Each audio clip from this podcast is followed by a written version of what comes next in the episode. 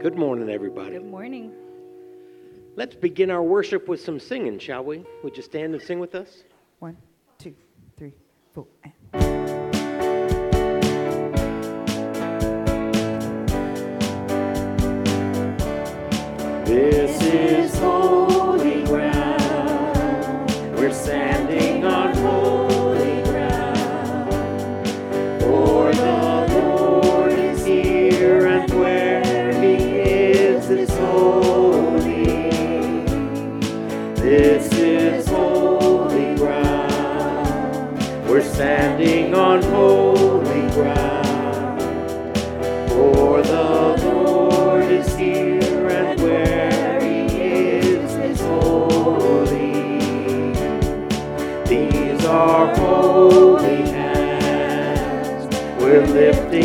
Holy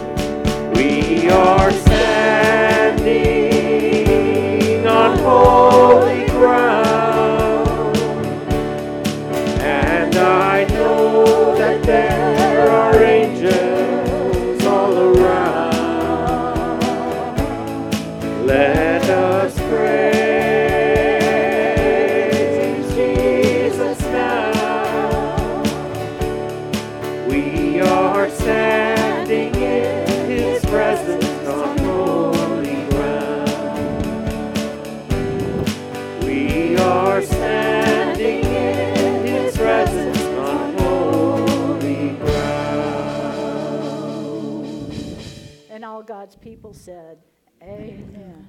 Please be seated. Thank you, praise team, and Susan. She's changing hats real quick to come over here and be our lay speaker for this morning. I'm so glad that you're in worship with this morning. My name is Cheryl Broom, and I am the pastor here at Helotes Hills United Methodist Church. And today is a really special day, mostly because you're here, but also it is Transfiguration Sunday. It is the last Sunday of the ordinary time before we enter the Lenten season. So, we're going to talk a little bit about what that experience was of transformation for Jesus, what that means for us today, and what it means for us as we begin Lent on Wednesday here at Ash Wednesday services at 7 o'clock. Before we do that, let's see if Susan has any announcements. So, I'm Susan Flores, in case you didn't know, and I am so blessed to be here today to worship with you. If you're a first time guest, please let us know by filling out the blue card found in the pew pocket. We also have prayer request cards there, and you can put either one of them in the offering plate or out at the Welcome Center when you leave. There's also a QR code to get you to our webpage for the bulletin if, if you didn't grab one. You are invited to worship this Wednesday, February the 22nd, at 7 p.m. for our Ash Wednesday service. In the Ash Wednesday service, we're reminded of our mortality. We confess our sins, and we experience forgiveness through Christ's death and resurrection. The imposition of ashes is a central part of the service where you will be invited to come forward to receive the ashes on your forehead. You are invited to worship this Wednesday, February the 22nd, at 7 p.m. for our Ash Wednesday service. In the Ash Wednesday service, we're reminded of our mortality. We confess our sins, and we experience forgiveness through Christ's death and resurrection. The imposition of ashes is a central part of the service where you will be invited to come forward to receive the ashes on your forehead. Now, Jessie Spina, our Director of Christian Education, will share a moment of mission and a few announcements. And she looks a little weird today. I look weird every day. Thank you, Susan. Good morning, everyone. Good morning, Jesse. I was very kind and waited for Valentine's Day to pass before we started talking about the egg hunt. So you're all welcome. Walmart did not do that. I don't know if you know this, that Easter's been out for a couple of weeks. But our Easter egg hunt is coming up. Each year, Helotes Hills UMC hosts a community Easter egg hunt, and it is a wonderful opportunity in the life of our church to connect with our community. We have people from all over come to our campus to celebrate Easter. We have kiddos come out and do an Easter egg hunt. We have families come out, and it's an opportunity for us to welcome them and say, Hello, we're here. We want to love on you. Please join us. I want everybody to take a moment and think about your Easter memories growing up? What comes to mind? A lot of times it's your family and your friends that you spent Easter with. Maybe it's Easter dinner. I know when I was very little, we rotated houses, and Easter dinner was always held at our house instead of my grandparents' house, so it was a special dinner for us. I remember going to worship on Easter morning with my parents, and all of the music that we had during that, and Kathy does an amazing job making sure that happens here. I remember getting the new outfit, right? You always had to have your special new Easter outfit. And when I was really little, I would get a big floppy hat to wear until I realized I didn't like hats. But as a kid, the thing that stands out most in my Easter memories is the egg hunt, the fun I got to have celebrating Easter. And it's not because I got candy, it's because I got to have fun and hang out with my friends. And I got to do it at my church with my church family. Our Easter egg hunt might seem sometimes like a silly thing to do, right? We're just giving kids a bunch of sugar. But it really is an incredible opportunity for us to create those memories for the kids in our community and to bring those families in, to say that we're here. Have you ever told people that you attend Helotes Hills United Methodist Church off of Bandera and they say, oh, the one with the big cross on the front? They're talking about the Presbyterian Church, right? We're quite often combined together with them. Whenever we have something on the campus, it brings an awareness to our community that we're here. And so I wanted to invite everyone to participate in the Easter egg hunt this year in whatever way you are able. We will be collecting donations of um, Easter prizes and um, individually wrapped candy. We do ask no chocolate because it sits out in the Texas sun. Even if it's Easter, it'll still melt. Um, we ask for donations of large Easter eggs, plastic Easter eggs, so that we can fit the candy in them. Uh, we also need help. We need people to put the Easter egg hunt on. You guys are the church. It doesn't matter how many things I plan, if I'm the only one showing up, the church isn't there. I am not the church alone, it is you all. And so we need volunteers for the day of the Easter egg hunt. It'll be April 2nd from noon to 2 p.m. We need people to help plan the Easter egg hunt. We're having a planning committee meeting on the uh, March 12th. And then we need my pro stuffers. I know you all out there because you come year after year and we'll be stuffing Easter eggs on March 26th. So if there's any way that you feel called to help, please step forward and do so. There's a sign up sheet out in the lobby for y'all to sign up, or you can contact me and say, hey, I want to help, but I'm not really sure how to help, what my abilities are. And I am happy to find a place for you because I believe everybody has something to offer in our church family. Thank you. Thanks, Jesse. Now, every time we're in worship, we light these candles to remind us of Christ's presence with us. Please stand in body or spirit as we welcome the light of Christ. Scripture reading today comes from Exodus 24, verses 12 through 18. The Lord said to Moses, Come up to me on the mountain and wait there. I will give you the tablets of stone with the law and the commandment, which I have written for their instruction. So Moses set out with his assistant Joshua, and Moses went up onto the mountain of God. To the elders he had said, Wait here for us until we come back to you. Look, Aaron and Hur are with you. Whoever has a dispute may go to them. Then Moses went up on the mountain, and the cloud covered the mountain. The glory of the Lord settled on Mount Sinai, and the cloud covered it for six days. On the seventh day, he called Moses out of the cloud. Now, the appearance of the glory of the Lord was like a devouring fire on the top of the mountain in the sight of the Israelites. Moses entered the cloud and went up on the mountain. Moses was on the mountain for 40 days and 40 nights. The word of God for the people of God. Let us join together in prayer, please. Oh, God of mystery, God of transfiguration, help us to view the world differently. Help us to experience places where heaven and earth meet, where the veil is thin, where we view life through your lens.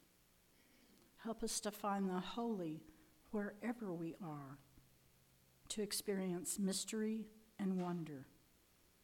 May we experience awe that causes us to tremble in your presence.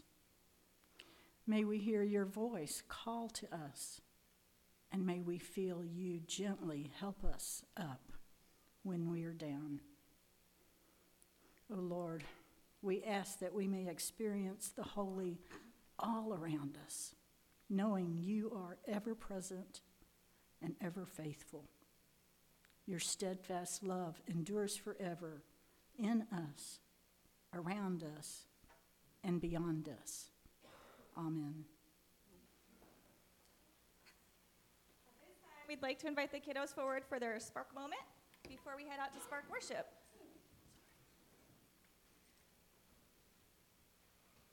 Good morning. So, today, did you guys know today is a super special day in the life of the church? Did you know that? What is it? Miss Susan's already talked about it once today. Pastor Cheryl's already talked about it once today. Something Sunday. It's Transfiguration Sunday. So, transfiguration is a big word that means to transform, kind of like a butterfly goes from a caterpillar to the butterfly, right? It transforms itself. And when we're talking about transfiguration in the Bible, there is a specific story of Jesus when he reveals himself to his disciples to be fully God, right? We all know today, reading back through the Bible, we know that Jesus was fully human and fully God. But his disciples who were living with him and eating with him and hanging out with him day in and day out, they probably had a hard time understanding that, right? I think if Ruby, my friend Ruby here, told me that she was fully God, I probably wouldn't believe her until she showed me. I don't know. It might be a little bit hard because I hang out with Ruby all the time. I know who she is, right? She's giving me a weird look. But so there's there's this time where Jesus reveals himself to his disciples. We're going to learn more about that in Spark Worship. But the important thing that I, I want you guys to remember is there are three times during Jesus' life when God spoke directly to people. And each time he talked about who Jesus was. Right? And the transfiguration is one of those times. Jesus reveals himself. He starts glowing bright and shining like the sun, right? His clothes are whiter than it is humanly possible to make it. They are actually glowing, and we're not going to put our fingers in the socket.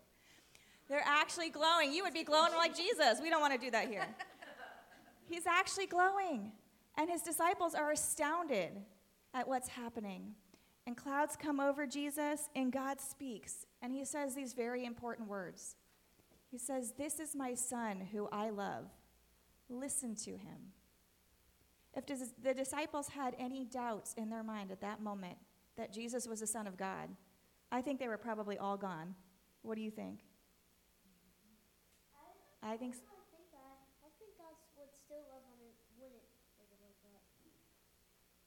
We'll talk more in class. I'm not sure what you just said. Are you guys ready to pray? We're going to pray, and then we're going to go to Spark Worship. We're going to learn about the Transfiguration. We're going to sing about the mighty power of God, and then we're going to make a luminary to take home so we can remember the story.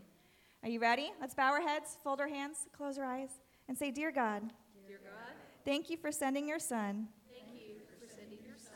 So that we may receive, so that we may receive our heavenly sight in Him. Our heavenly sight in Him. In your name we pray. In your name we pray. Amen.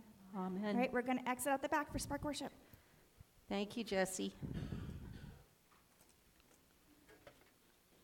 Good morning. Good morning. We're back to doing our normal prayer time. We will spend just a moment or two in silent prayers that we might bring our own concerns before the Lord our God, and then we'll end with a prayer time in the Lord's Prayer. Let us pray.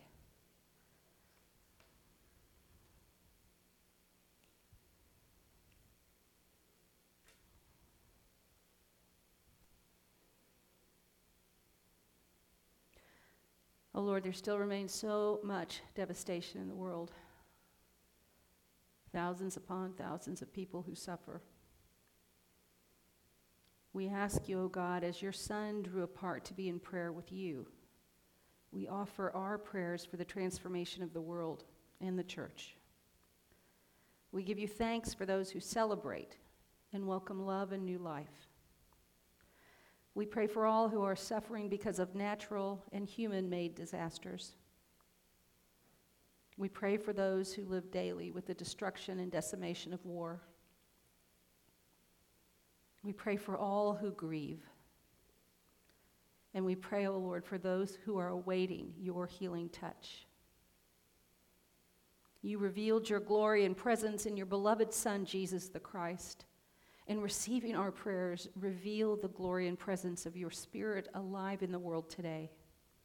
Free us from all doubts and empower us to act as transfigured people. This we pray now, adding the prayer Jesus taught his disciples as we pray together. Our Father, who art in heaven, hallowed be thy name. Thy kingdom come, thy will be done, on earth as it is in heaven.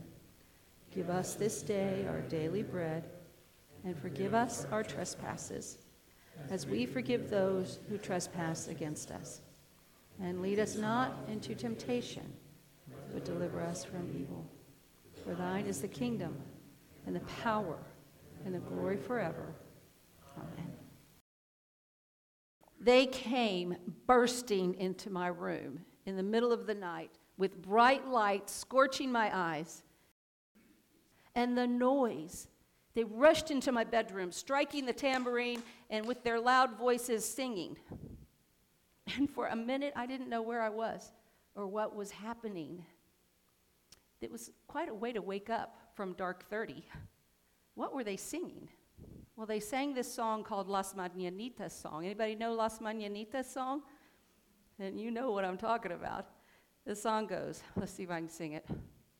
How beautiful is the morning, our hearts are light and gay. We sing God's song of blessing to awaken you today.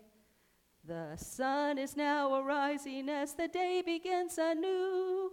Arise now and greet the morning that meets with joy for you. And it's loud and it gets louder. And they jump on my bed. And then, as suddenly as it began, it ended. And all I was left with was some presents and some cake and a real curious feeling of who let them in my house. Kevin Broom. What was happening? It was so weird. And when it was over, and they, they disappeared so quickly, I, I almost thought it didn't happen, except the telltale signs of the party was left in my bedroom. I read about this story about Moses going up on the mountain when he got the commandments with his friend, um, and I wondered if he came down from the mountain too and said to himself, Did that just happen? Did I just talk to the Lord? You see, Moses talked to God on several occasions, and God talked back. One occasion was at the burning bush. Do you remember that story?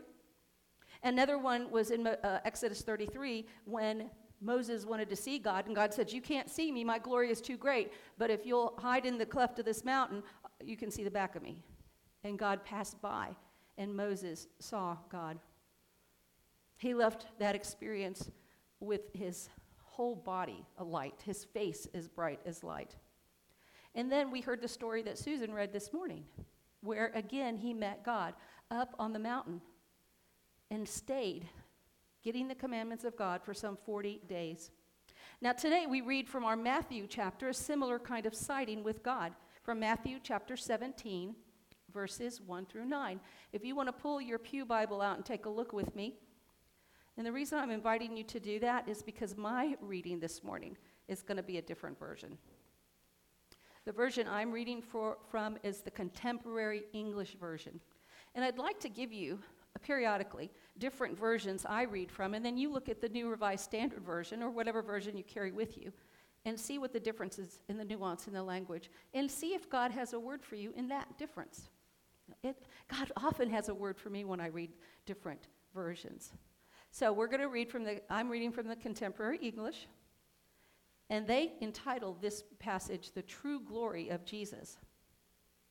Listen now for a word from God.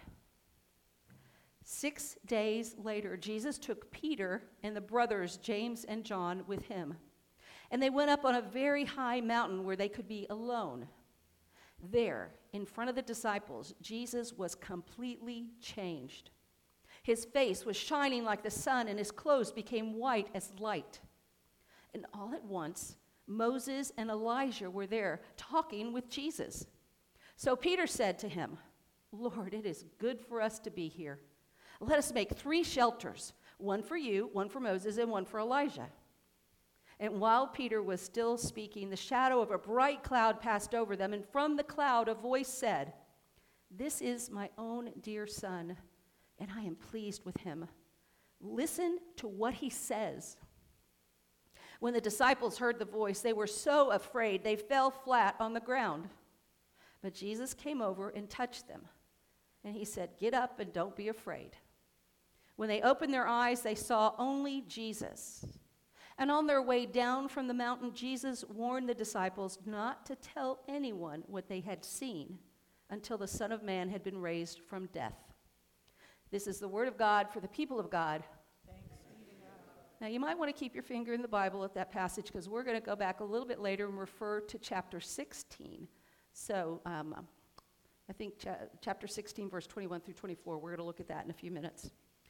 Now, I have heard that the brightest light found on earth can be found at the southern end of the Las Vegas Strip in a pyramid shaped casino called the Luxor Hotel. Now, I know many of you have never been to Las Vegas, so let me describe what is on top of that, that uh, pyramid at the Luxor Hotel. At the very top of the hotel, the four points converge together in a black pyramid, and there is a tower. And inside the tower at the very pinnacle of the building is an intense light that points straight up into the heavens. And every night, the light is turned on and it shines insanely bright. Insanely bright. The Luxor, it's called the Sky Beam, boasts that it is the brightest light in the world. It, they say it has some 42.3 billion candela. You scientists know what that candela is. That's the light from one candle. And this light has 42.3 billion candles worth of light. That's almost impossible to imagine how bright it is. And they say that this stream of light is so bright that airlines driving by 275 miles away can see the light in the sky. They say when the light is on full beam, neighbors in that residential area can read their newspaper outside in the middle of the night. That's how bright that light is. And obviously, the casino owners intended for this bright light to attract people, gamblers, guests.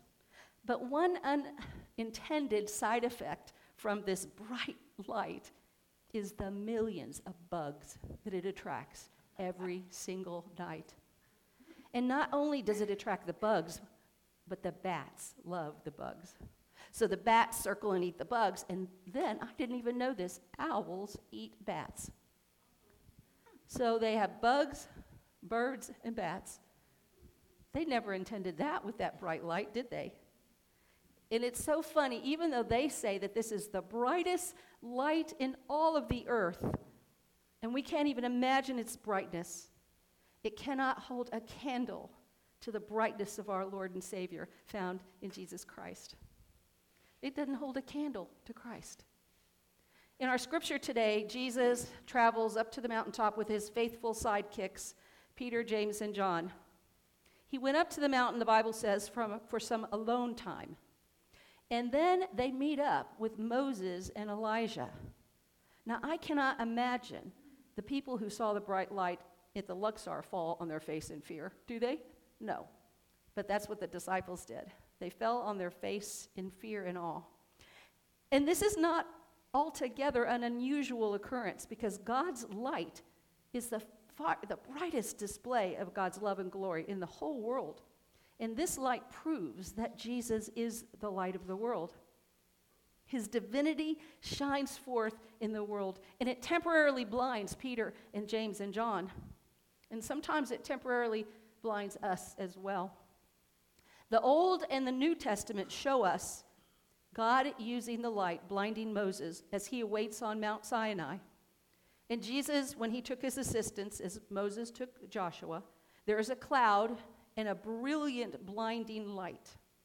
And here are the key details that you should not miss Jesus was transfigured. The word that they used in the Greek Bible is metamorphosai. What does metamorphosai mean in English? Metamorphosis. And we typically look at the metamorphosis most easily explained in the, the body of a caterpillar. The caterpillar that crawls along ends up in a crusty cocoon, breaks forth as a butterfly, completely changed but the same.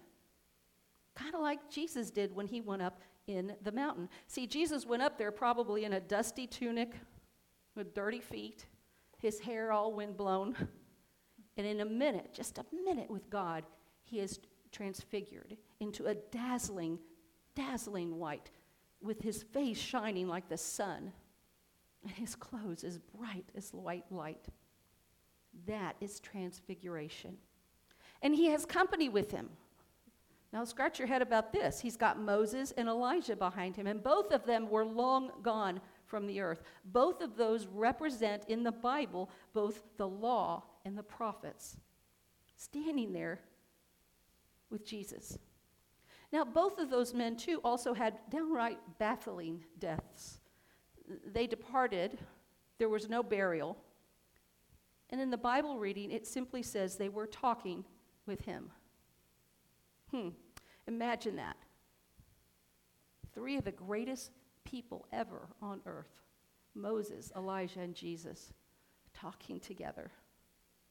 I wonder what they talked about.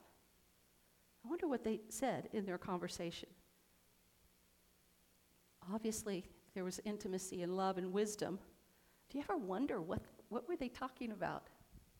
So Peter said to him, Lord, it is good to be here, right? Well, let's make a shelter, Lord.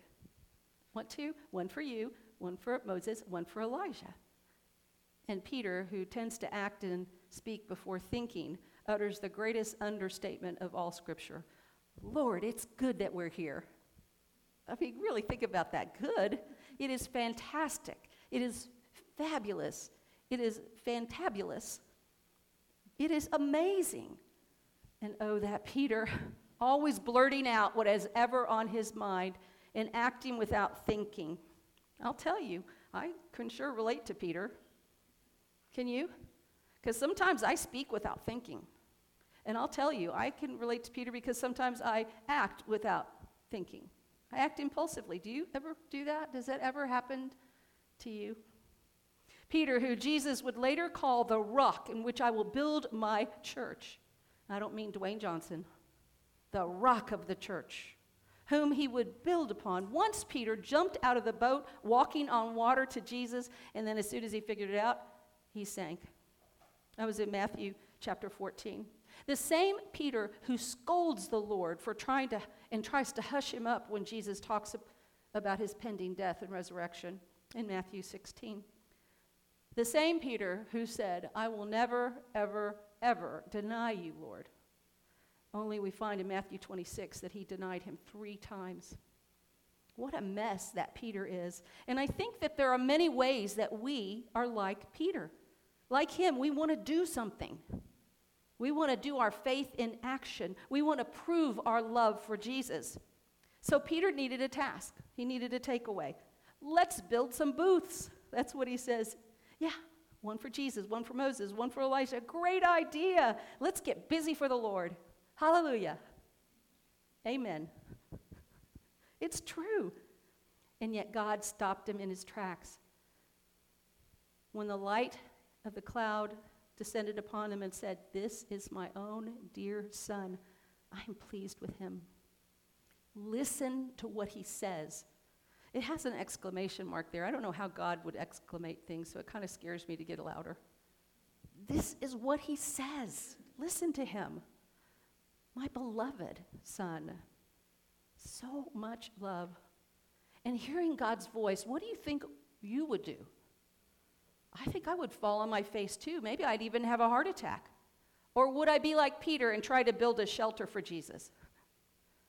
Or would I sing or pray or shout or dance? God tells them what to do.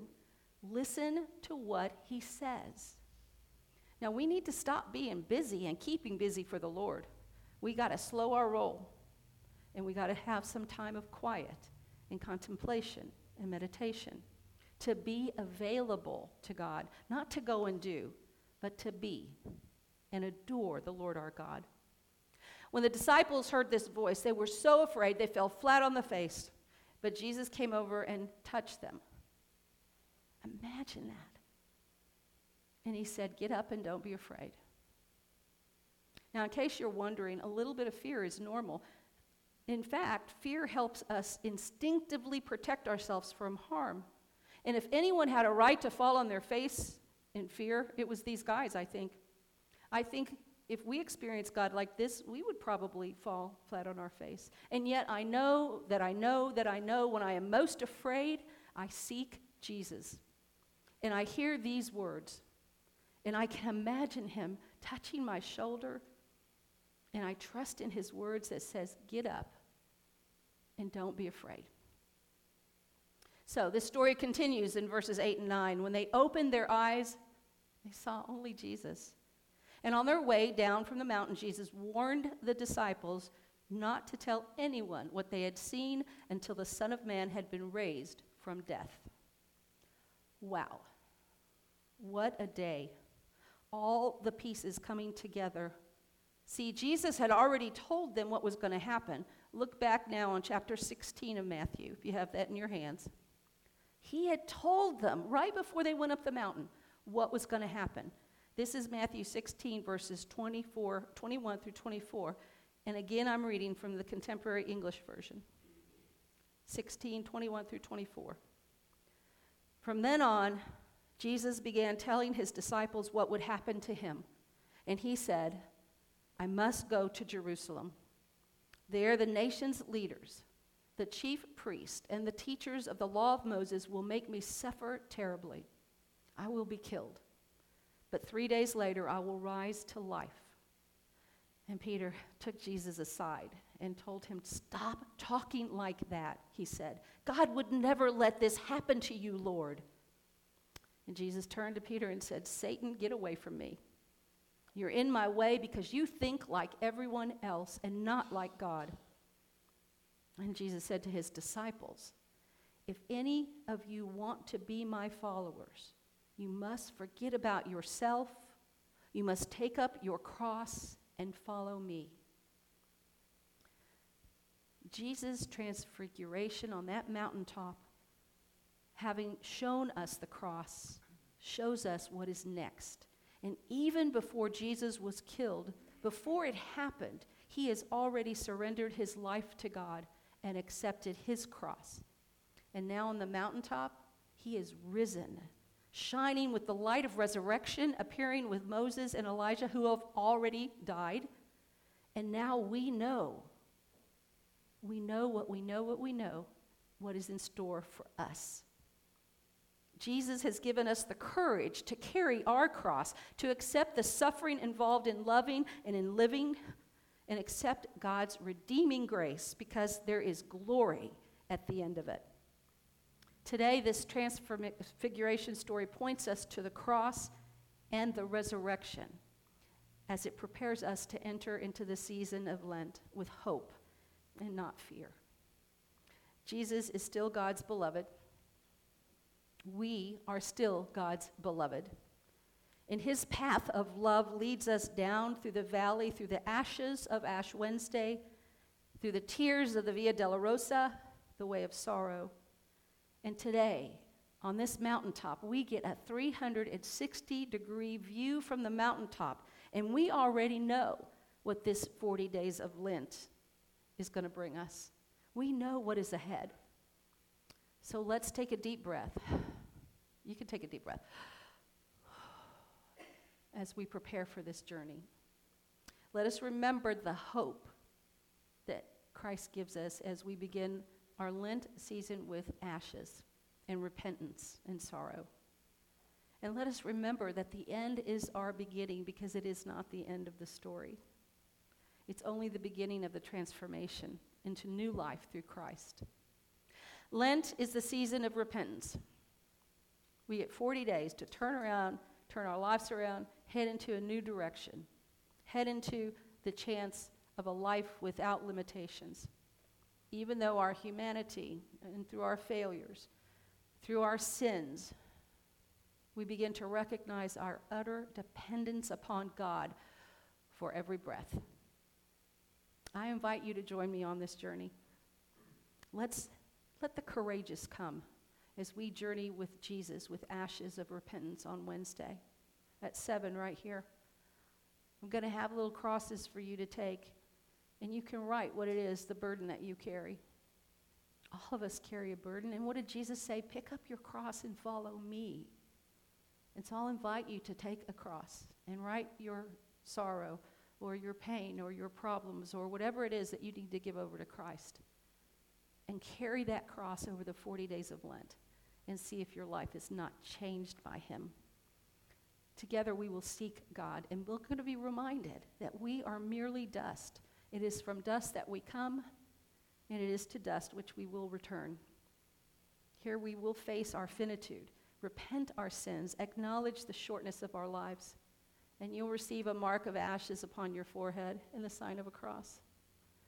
That shows our acceptance of the way of life that Jesus is offering us. It shows our acceptance that we too will pick up our cross and follow Christ. Are you ready to p- take up your cross? Are you ready for the journey with Jesus? Let us pray. O God, who before the passion of your only begotten Son revealed his glory upon the holy mountain, grant to us that we, beholding by faith in the light of his countenance, may be strengthened to bear our cross, to be changed into his likeness from glory to glory. Through Jesus Christ our Lord, who lives and reigns with you and the Holy Spirit, one God, forever and ever. Amen.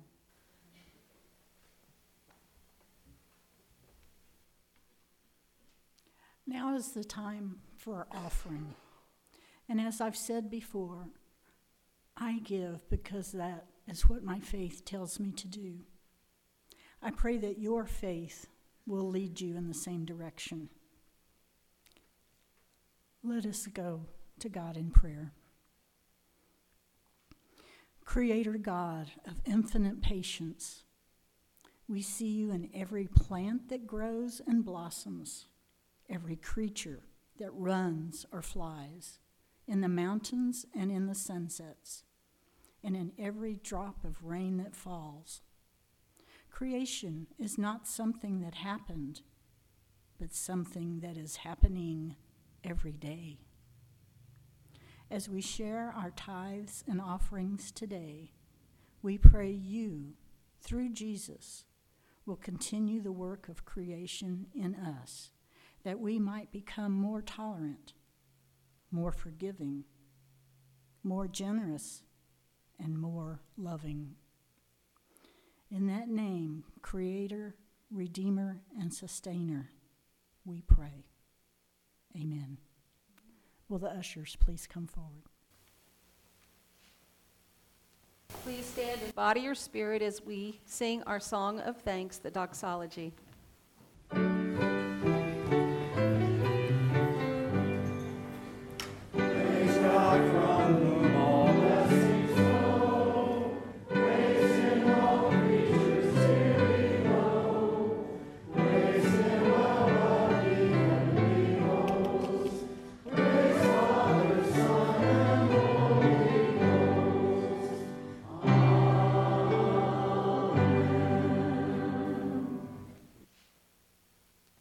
Almighty and awesome God, we give you thanks and praise for those who come with generosity of spirit and heart. We ask, O oh Lord, that you would use these gifts in your church that we might spread the message of Christ to all. Bless it, sanctify it, and multiply it for the use in your kingdom. This we ask in the name of Christ Jesus, and let all who agree say amen. Amen. Amen. Let's stay standing as we talk about our discipleship. Every time we come and enter into this place and hear the Word of God, I pray God's Spirit changes you.